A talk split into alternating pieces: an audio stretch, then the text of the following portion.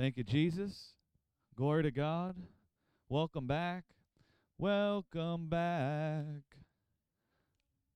Thank you, Jesus.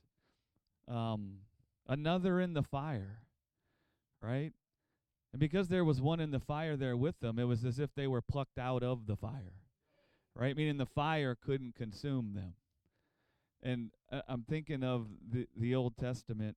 I'm not going to quote the reference where it talks about uh, Joshua, the high priest, standing in the presence of God and Satan standing opposed to him being there, even.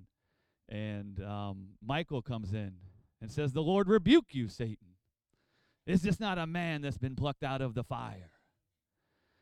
And and as we all know, Jesus said all the law and the prophets are speaking of him. And so that's actually giving us a, a picture of the Lord Jesus, right? And and Paul come and said, flesh and blood cannot inherit the kingdom of God, right? And so there was a problem because there wasn't a human that could actually stand in the presence of God to receive the kingdom in his body because we were clothed in death. And should they try and receive the blessing of God while they're clothed in death, that would be like giving eternal life to the body of death. That'd be like giving eternal life to man dying. And so there had to be a human being that could shed the body of death, come up free from the body of death, and then appear in the presence of God. And then they could inherit the blessing of God, which is the likeness of his immortality in their body. Right? And so it's like a magnificent thing that God sorted out. I don't know if we realize like all the intricacies of the details that this guy God had to like sort out to make this deal work, right? But I mean, he had to get a guy that could lose his body of death. How's that going to happen? And that guy not then be dead. So he's got to get a guy who's clothed in the body of death, but then that guy not be stung in the heart by the death and start trying to work to save himself from the death. And there's hadn't been anybody that could do that, right? And so this guy, Jesus, comes. He puts on our body of death. He feels the full weight of the death pressing in on him, the weakness of a mortal body, the voices that come, the swirling around of the confusion. He hears all of that. He feels all of it. He hears the voice of the devil telling him, If you are the Son of God. He hears the voice of the devil accusing the Father to him, pointing at the death in his body, saying, Where's your Father now? And in that place, the Holy Spirit interceded in Jesus' heart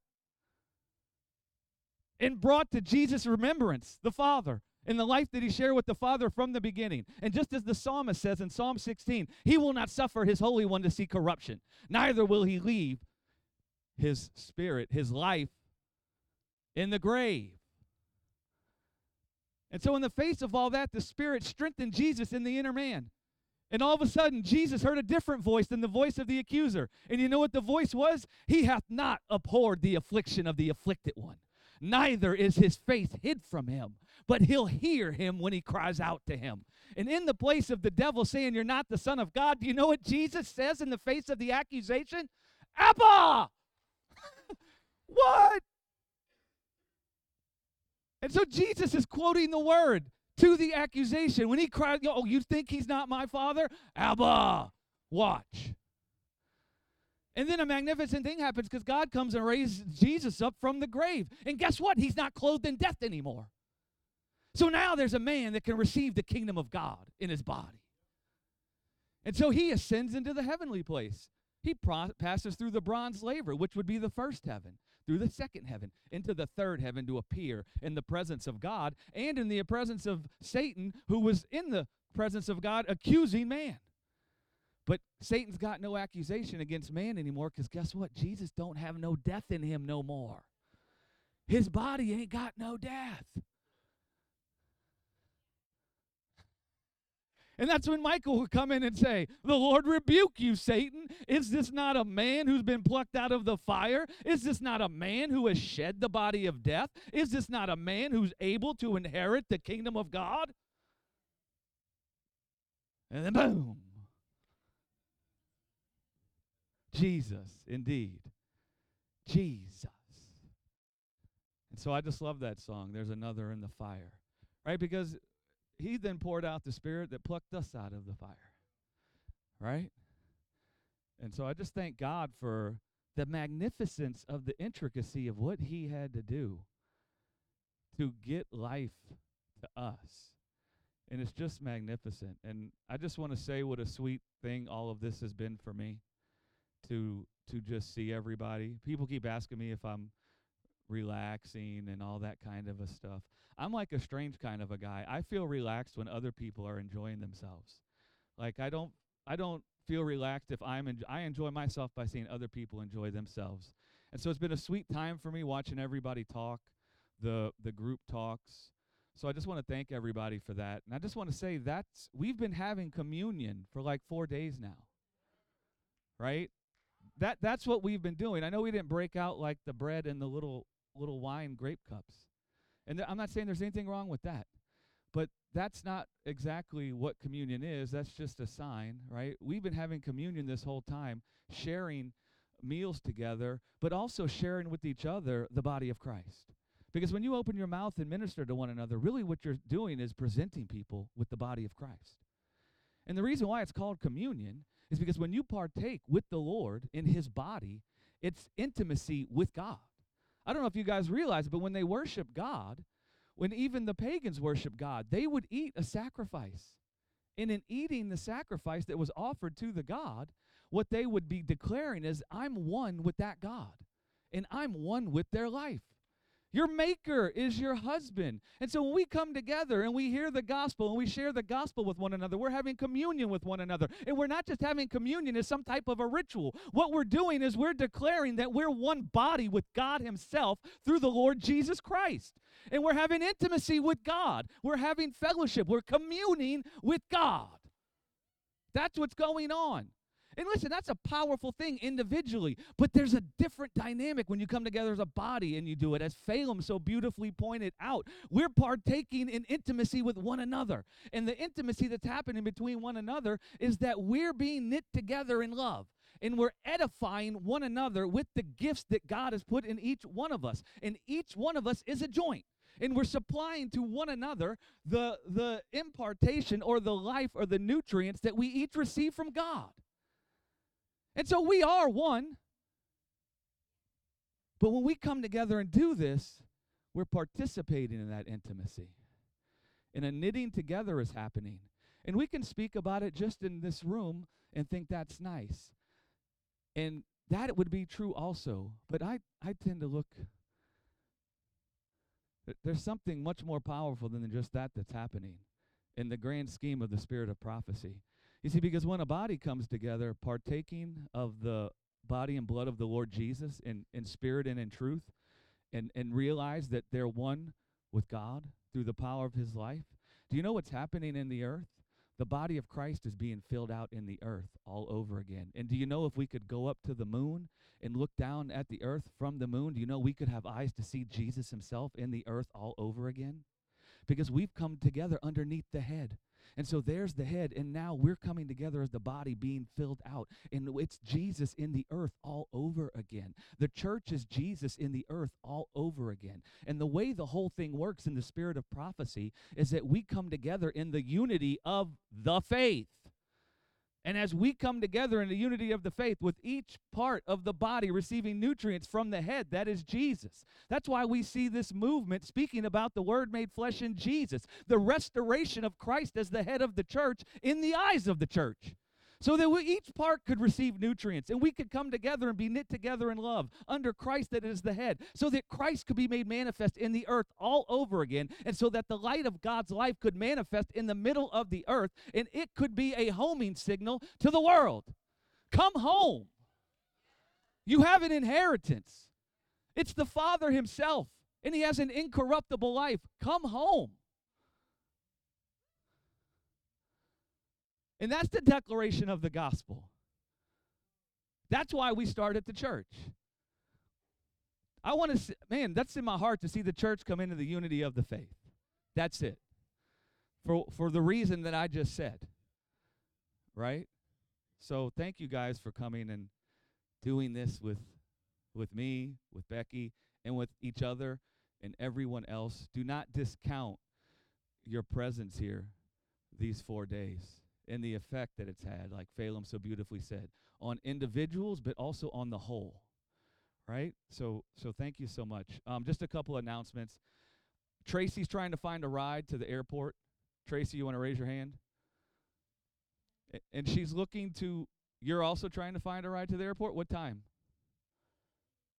In the morning. You're willing to go anytime. And what, Tracy? What time do you? You can take them. Are you sure? Well, glory to God. Thank you, Deanne. Thank you, Jesus. God bless Deanne. This woman does the things of like 10 people. Rick will tell you. Every time I'm there in the house, I, I, I marvel, like astonishment, right? And you know, it's a testimony of the grace of God. And that's what Deanne would tell you. Thank you so much. Um, also, for those of you that don't know, we do a Zoom Bible study every Wednesday night, right? And if you feel lonely after you leave this place and you want to gather and talk to people, you can zoom into our Bible study Wednesday night, right? And you can find um, the information to do that on our website, gospelrevolutionchurch.com. Or you could also join the Bible study page on Facebook. It's the Gospel Revolution Church Bible study page. You could subscribe to Jay Jenkins' YouTube channel, Jay and Cindy back there. These people are just full of God and they're just lovely, lovely people. And so if you feel lonely out there, you can zoom in with us. And it Zoom's an amazing thing. You can talk to us and we can talk to you. And if you don't like to talk, you don't have to talk. You can just sit there and listen, right? But by all means, you are invited. They personally asked me to invite all of you into their living room, okay? So you're welcome. And if you can't be there, you could go back and watch the videos. They're, they're recorded. Am I missing any other announcements? Well, good. We'll we'll we'll get into it. Um, man, I, I'm excited for today. It's it's going to be powerful. Um, the the next speaker, Gwen Gwendolyn McLeod. Um, man, I love Gwen. I love Gwen. There's a lot you could say. I, I feel wisdom crying in the streets when when Gwen talks, calling forth people, speaking well of people. But something I, I seen about Gwen is is kind of what I read about Paul in uh, Corinthians, where it says that his presence wasn't mighty, but it was contemptible and like, eh, but his his letters were weighty. Right? So when Paul showed up in person, they're like, this dude doesn't talk very well. He's not very poetic. It's kind of boring. I mean, if you read Paul's letters, you could imagine how he might talk when he was preaching. Because if he talked like he wrote, my goodness, that would be a hard listen, you know? You can't go back and read it. They couldn't record it. And Gwen, what I what I see about you is that I think the world has tried to tell you that your presence is not mighty and that your presence is contemptible and less than. And I think that was the world trying to squash what God has put in you and the God that is in you. And you know what else the world did? It tried to squash the voice of God by telling him his presence was contemptible and it wasn't mighty. And so I just want you to know, and I know you already know, so I just want to stir you up by way of remembrance that the presence of God in you is mighty. And when you preach, your steps, your words are weighty. I feel the ground shake as you preach. I feel shackles being broken off. I feel, I feel people being loved in the deepest parts of their despair and their darkness. I see them feeling embraced. I see them being led out. And so thank you so much for for being our friend. Thank you so much for for preaching here and uh, for loving the gospel and for loving God. Thank you so much. Glory to God. Come on up.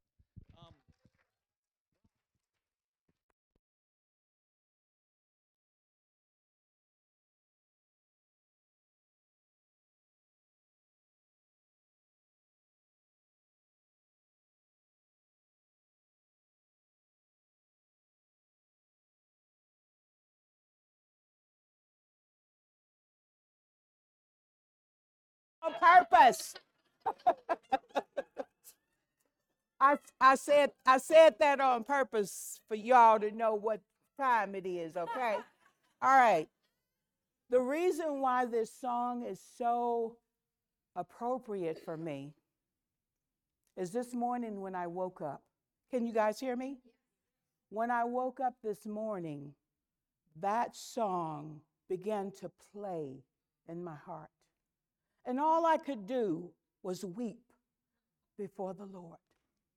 It's a song that we haven't sang, but it touched me to the deepest part of my being.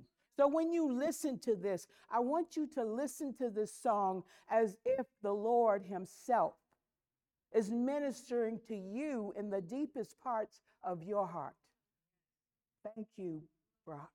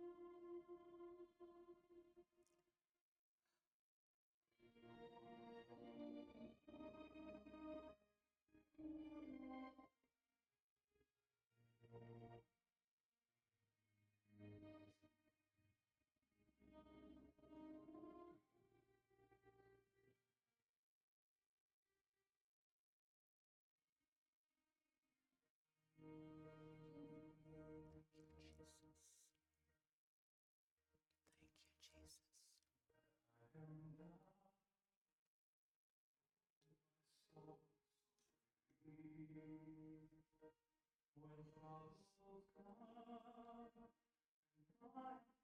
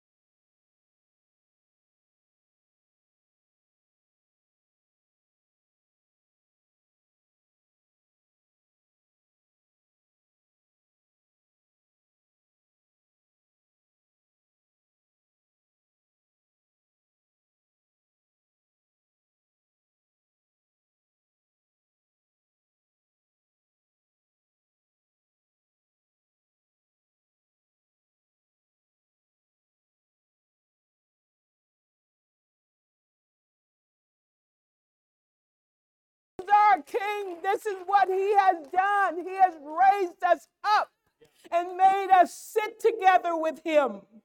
Hallelujah. Oh my God. Oh my God. I mean, I've been feasting since October the 10th. when Bertie came to Oklahoma. And then he came back. I was feasting again. And then Phelim came and I started feasting some more. And I've just been feasting, and now my computer is acting up. But that's okay because I'm full of the life of God and the presence of God. And Jesus is alive. He is alive bodily, and He sits at the right hand of God. And guess what? We all sit down together with Him. Come on now. Come on. We have a reason to celebrate. Our God reigns in this earth. Heaven and earth has collided in me and in you. Heaven has collided in the body of Christ. Hallelujah. Glory to God. When I see where He brought me from and how far, it seems like I'm not even the same person that I used to be. I ain't. That's right, Mama. I'm not the same person that I used to be because now I'm free. I'm free. I know who I am. I know where He has brought me from. And I walk with my head up high in this world now, thanks to the gospel of Jesus Christ. What can man do to us? What can man bring fear to us to try to shut us up and shut us down. But I'm here to tell you that today is a reckoning. Today is a reckoning on death in the world. Today is a reckoning when the seed is scattered. Look, look, lift up your eyes and see that the harvest is white. It's not to be white. It is already white, and it's time for the harvesters to get busy. Hallelujah. We got a life in us. We got a life in us that the world needs. And this life that is in us is an indestructible, an incorruptible life that can never die again. Oh my God, when you sang the Lion of Judah roar, I said it's fixing to roar up in here because I feel the life of God pumping and flowing through my veins, and I'm just ready to be loosed on this world. What can man do to me? What can man do to me? Like I said, my computer has gone blank on me, but that's okay. That's okay. God wants to do what God wants to do. So I'm going to do a recap. Can these bones live? I said, Can these bones live? Hallelujah. They rose on the third day. And we rose with him. Can these bones live? Prophesy, Son of Man. Prophesy to these dead, dry bones. When we look out into the world, we see people that are dry, that are needing life because they've been looking for life in all the wrong places. And we've got the life, the living water in us because of the resurrected Jesus. Oh my God, can these bones live? I feel like there's a fire in my bones. Woo! Glory to God. Thank you for that word, Matt. He came over to me and he said, You're about to step in a freedom that you've never known. But guess what? I believe that. I receive that. And guess what? Here it is. It's now. Today is the day of salvation for this girl. Glory to God. And then we have Phelim come up talking about see. Can you see from heavenly's perspective? Can you see? And not hold man's old record against them. Can you see them with the mind of God? Can you call them out of where they are into a higher place? And I had to repent. When I heard that I had to repent, and I'm glad about it. I don't mind repenting now because it's not about me getting down on my knees and saying I'm sorry and sorry and sorry. It's about you having a metanoia moment where you can see people the way God intended for you to see people. And I repented. I repented of that. Because it's a sin for me to see people any other way. It's a sin for me to call people what God doesn't call them. The Apostle Paul said, We know no man after the flesh. Glory to God. Oh, my brother Bertie Brits, when he dropped the bomb on me, it was like, oh my God, the bomb dropped when he said, Why does God give the promise to bring you to rest? You dropped it on me. You dropped the bomb in my heart that brought this girl to rest. I don't have to do one thing. I don't have to do one thing to bring God's promise to pass in my life. He gave the promise to me to rest.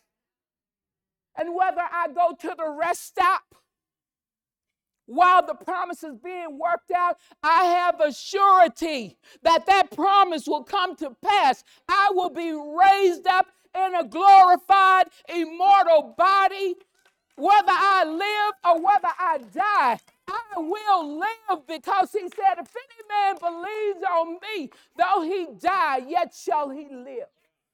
What has that done for me?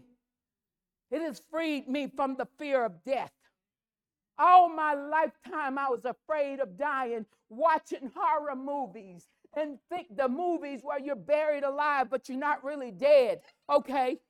And the fear of that, the fear of leaving and dying and not knowing where I'm going. My God, all our lifetime, we're held into the bondage of the fear of death. But Jesus, our conquering King, He came and He tasted death for all of us in order that we might walk in His life. Oh, my goodness. There has been a treasure trove that has been dropped in me this week. This whole month of October has been a month of feasting for me. And I'm so grateful for the men and women of God who have stood flat footed and preached this gospel so that I can now stand on their shoulders and preach the unadulterated, undiluted gospel of Jesus Christ that he came. This is the gospel according to, to Paul in 1 Corinthians 15. Messiah died.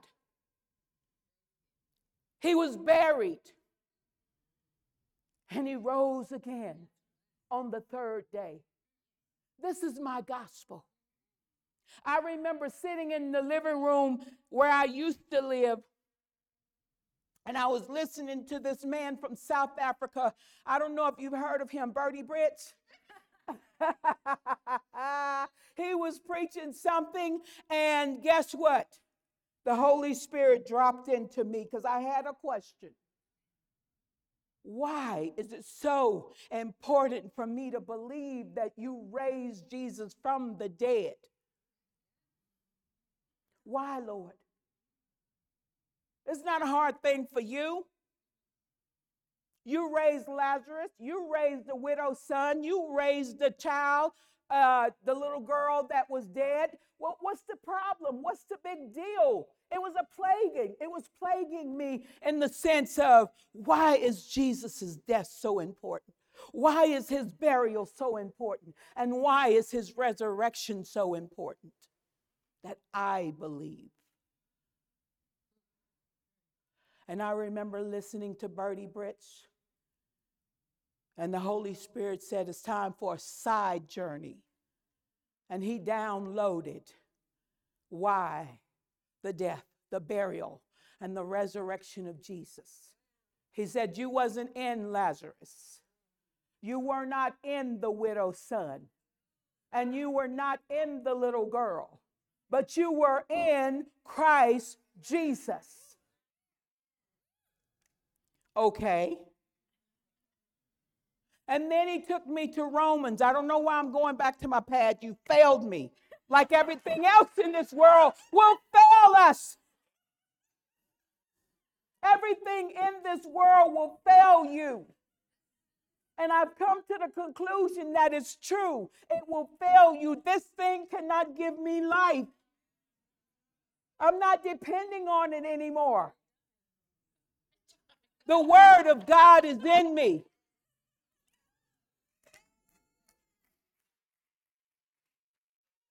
So he took me to Romans, the sixth chapter. And he said that I died with him. That in his death I was joined with him. In his death I was joined with him. I was buried with him. And I was raised up with him. Oh, now this took on a whole nother, a whole nother dimension for me. And I said, What you say? You talking about joy? unspeakable and full of glory, it just began to the reality of where I am now. The reality of what Jesus has done for me, the reality of this life, and I began the journey. And the next thing I knew, I was in the company of somebody y'all may not have ever heard of. This young whippersnapper named Greg Henry. Oh my gosh. I was hearing the skin come on the bones. It was the, the, the, the whole gospel was mm. being filled out so that I could see Christ clearly portrayed as crucified. And the process of divesting myself of everything that this earth could offer me began. I began to see that there was no life in this world. There's no life in my bank account. It tries to play like it's got life, but there is no life in your bank account. There is no life in how big your house is, or what kind of car you drive, or if you got Versace or Louis Vuitton. They can't raise you from the dead. But there is a man and I thank God he was a man that believed God, that trusted God, that when the world did its worst to him, when his hands was nailed to that cross and his feet were nailed and he was stripped of his clothing, he didn't lift one finger to save himself. I said to the Lord, Well, your hands were nailed, your feet was nailed, but your mouth wasn't.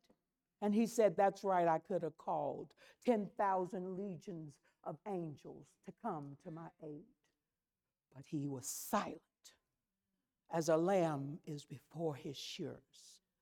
Because if he had done what the first Adam done, we would still be in our death. Right. We would still be dead people walking around looking for life groping after God. Perhaps maybe we could find him. But our God did not leave us in the darkness. Our God said at that cross, Let there be light again. And the new creation came forth and we came forth with him. That's why the death, burial, and resurrection of Jesus must be proclaimed. That's why Jesus Christ must become the centerpiece of the church again. That's why there is no power in the church. Because the centerpiece has been removed and relegated to an Easter morning, Sunday morning service. Come on now. How does persuasion come? It comes by us hearing and hearing and hearing continually the word of Christ. Well, what is the word of Christ? The word of Christ is the promise that God gave from the beginning that he would give us eternal life. That is the word of life that God promised to us. And we hear it once a year. We only hear it once a year. And we wonder why we're in the position. But I thank God that there is a people in the earth that is hearing this gospel of the word of life that was given to us from the beginning. And they are taking hold of this word of life. And they are appearing now as the sons of God in this earth. Come on now. Come on. Come on. Come on. Every last one of us in this place has heard the gospel. And we've heard it over and over and over and over again. And our being has been saturated with this word of life. And I declare to you that you will never be the same. I declare to you that the Christ that is in you, the life that is in him, is coming forth out of you.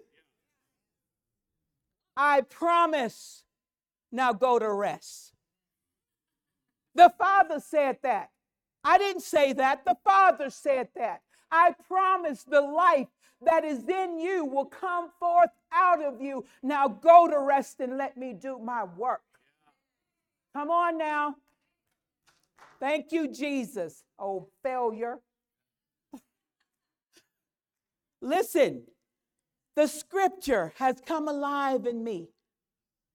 The word has come alive in me. I see the life that God intended for all of us that I never saw before because the template wasn't put in place. But now the template is in place, and it doesn't matter which way you turn it. You see the life that God intended for you to have. Oh my. All I can do is tell you what it has done for me in my darkest moment when my late husband was diagnosed with non Hodgkin's lymphoma. And I was working my head off with vitamins and juices and everything to try to preserve his life because he decided that he was not going to do chemo. He said, Why should I poison myself? It'll just make me leave sooner. I'm trying in all of my effort and strength to keep him alive. And my good friend Victoria, oh my God, I thank God for all the friends who have come and surrounded me and spoke the words of life. My friend Connie, speaking the words of life, calling me up. But Victoria, oh my God, she spoke a word. Gwen, there's only one thing needful. I couldn't hear it at the time because I needed to do something. God had told me years ago, before this, the position of Savior has been filled. No need to apply. But here I am trying to be the Savior of my husband's body. And I remember Greg He knew what the, what the solution was, but he didn't want to tell me. He didn't want to tell me because he felt that if he really told me, that he would lose our friendship. But I thank God that he loved me enough to tell me the truth. And when he spoke those words into my heart, I wasn't trying to hear him. I'm still going to work to try to save him. But when Antonio died, I said, Lord, we got to have a talk. Because obviously I'm not hearing you correctly. And I began to hear my brother. I began to sit down and hear the word of life and the word of life showed me that the resurrection of Jesus Christ is the answer to every prayer that humanity could ever pray. The resurrected body of Jesus is the answer. Lord, I need finances. The resurrected Christ is your answer. In him is the fullness of life. You have no need Jesus hanging on the cross, stripped naked, bare. Psalms 22. We all know that psalm. I don't I can't quote it now since my scriptures is gone. But we all know the psalm where it says, The bulls of Bashan have surrounded me. Their mouths are gaping upon me. They are eating upon me. My flesh is waxed. I'm melting. They've taken my clothes and they are casting lots for them. They're hurling accusations. You say that He is your God. Where is your God now? Has He forsaken you? And our Savior began to quote the whole verse from start to end. My God, my God, why have you forsaken me? For those who had accused that God had forsaken him. And at the end of the scriptures, he says, But you have not abhorred your afflicted one, neither have you disabandoned or abandoned him, but you have heard him when he cried.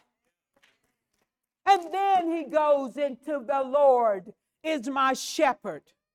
Let's not stop at Psalms 22. Let's go on in. This is Jesus on the cross in the midst of death.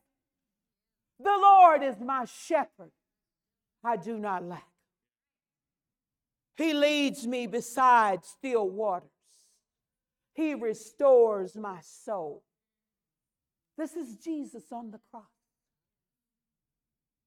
So, in the midst of that darkness of losing my husband, life sprung up.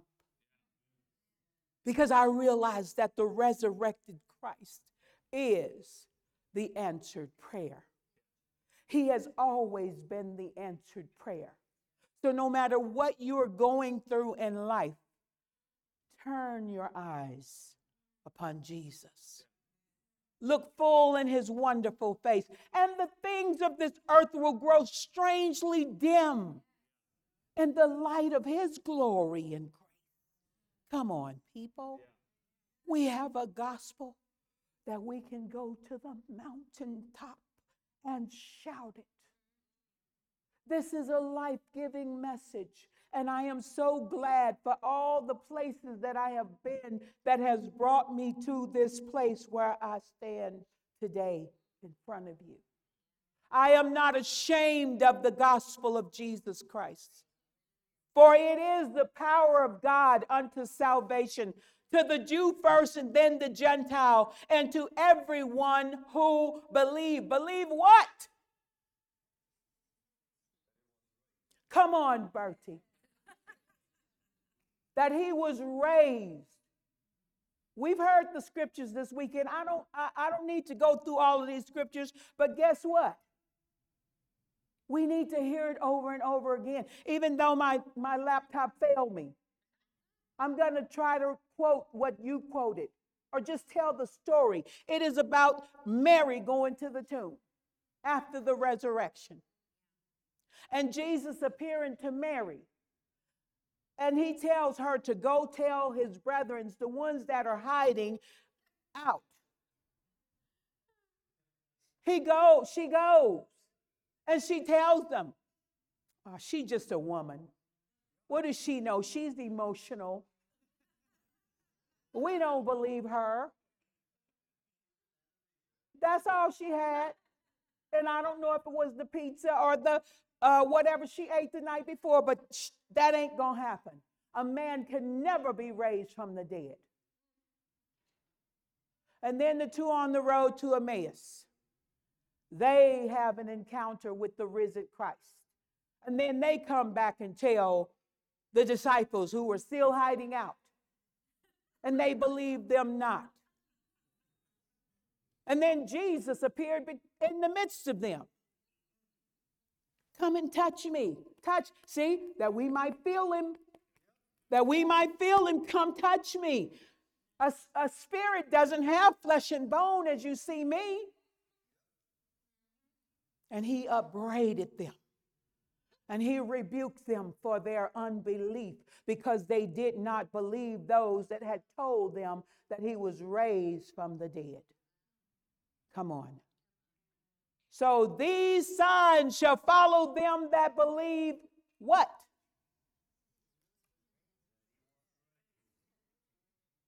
We're not looking for signs anymore. We're beholding the substance of all life. And as we behold that substance of life, we are transformed into the same image. We're not beholding wonders anymore.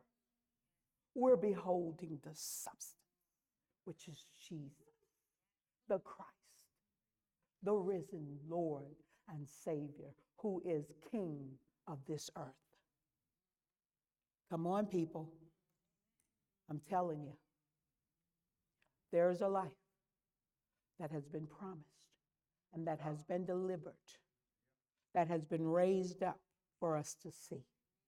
That a man died with all the sins of all humanity. And if you want to know what God will do with a man who is full of the sin and death, if you want to know what he will do, look at Jesus. Whose sin did he have? Whose death did he have? He had ours. God raised us up. That is what he will do with a man who has taken on the sins of the whole world. What is your little drinking going to do? If you drink, if that's what, what your hang up is, behold the risen Christ. Behold him and watch those things that you think is going to plague you drop off of you. Come on now. There is power in the resurrected Christ. Oh my God. How long have I been talking?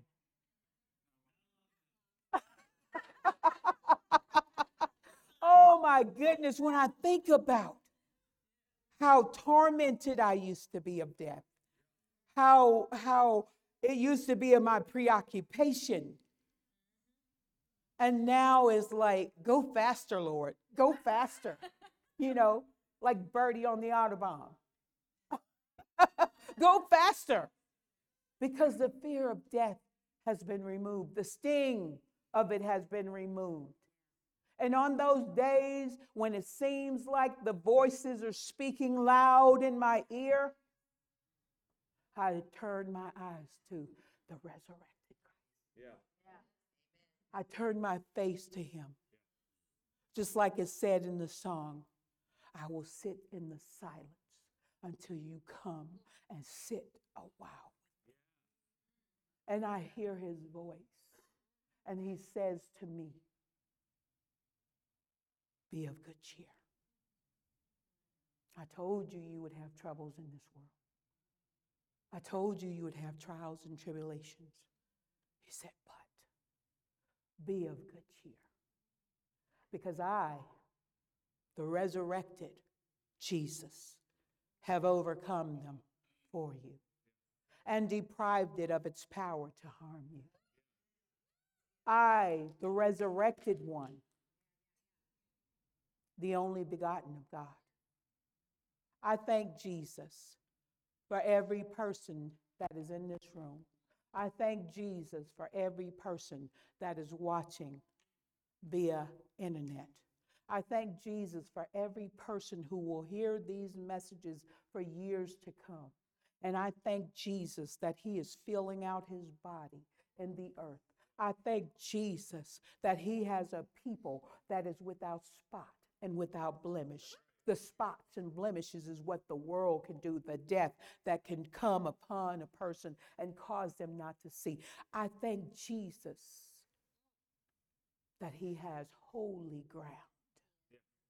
Holy ground. Holy ground.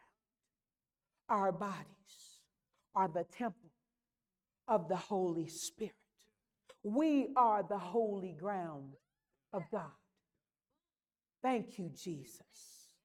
And every person that comes into our presence, may they feel their feet being washed May they feel the condemnation of death being washed off of them. May they know who that God, his whose image has been marred in our sight. May their eyes be popped open and they see God. for who he really is. He is a good father. He is a great God. He has made a promise. Now go to rest in his promise.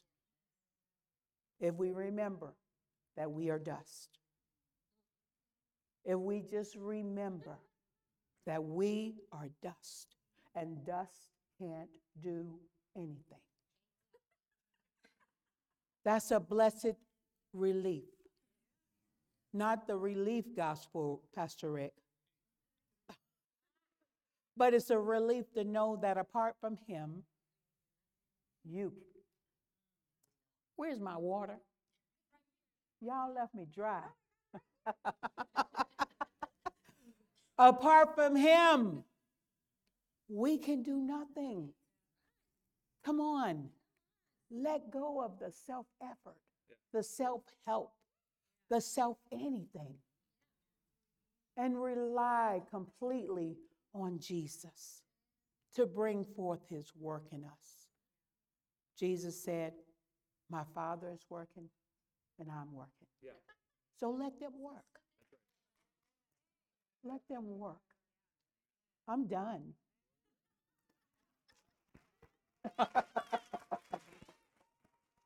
yeah.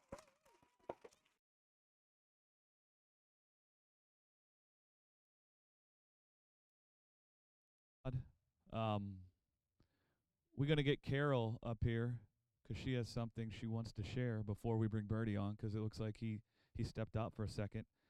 Um, r- real quick to to just share something that that touched me because of Gwen. Something the gospel revealed to me was that I just want life. And I hate it when I think I don't have it. And I hate it if I think there's something there telling me it's in the way of me having it. And I didn't realize I interpreted the death in the world as if it could stand in the way of me having life. And so I was always tormented by it. Um, but to make it real short, I read Paul say something powerful. Whether I live or whether I die, Christ will be made manifest. It's like I thought death could keep Christ from being made manifest. I thought the tribulation in the world could keep Christ from being made manifest. And the way the promise put me to rest was I saw that whether I live or whether I die, to take it to its extremes, Christ will be made manifest. And that's really all I'm wanting anyway. So now I'm living knowing nothing can keep Christ from being made manifest. So I feel happy about that. Hallelujah. Carol, you want to sh- come share real quick? And Just hold the mic up to your mouth. If I pass out, just drag me over to the side. um, a few weeks ago, I was traveling to Tennessee to visit my sister and her family. And as I was praying, I just began to see this this figure, and it appeared to be like like a stone figure. It was very very tall, very very still, and um, but I began to realize that it was not made of stone; that it was a living figure.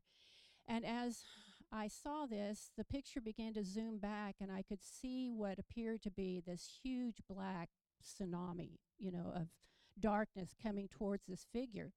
And as it crashed upon the figure, I heard him say, This does not even sway the hem of my garment. And as I began then to look up and I saw his face, the word uh, the face the word that came to me was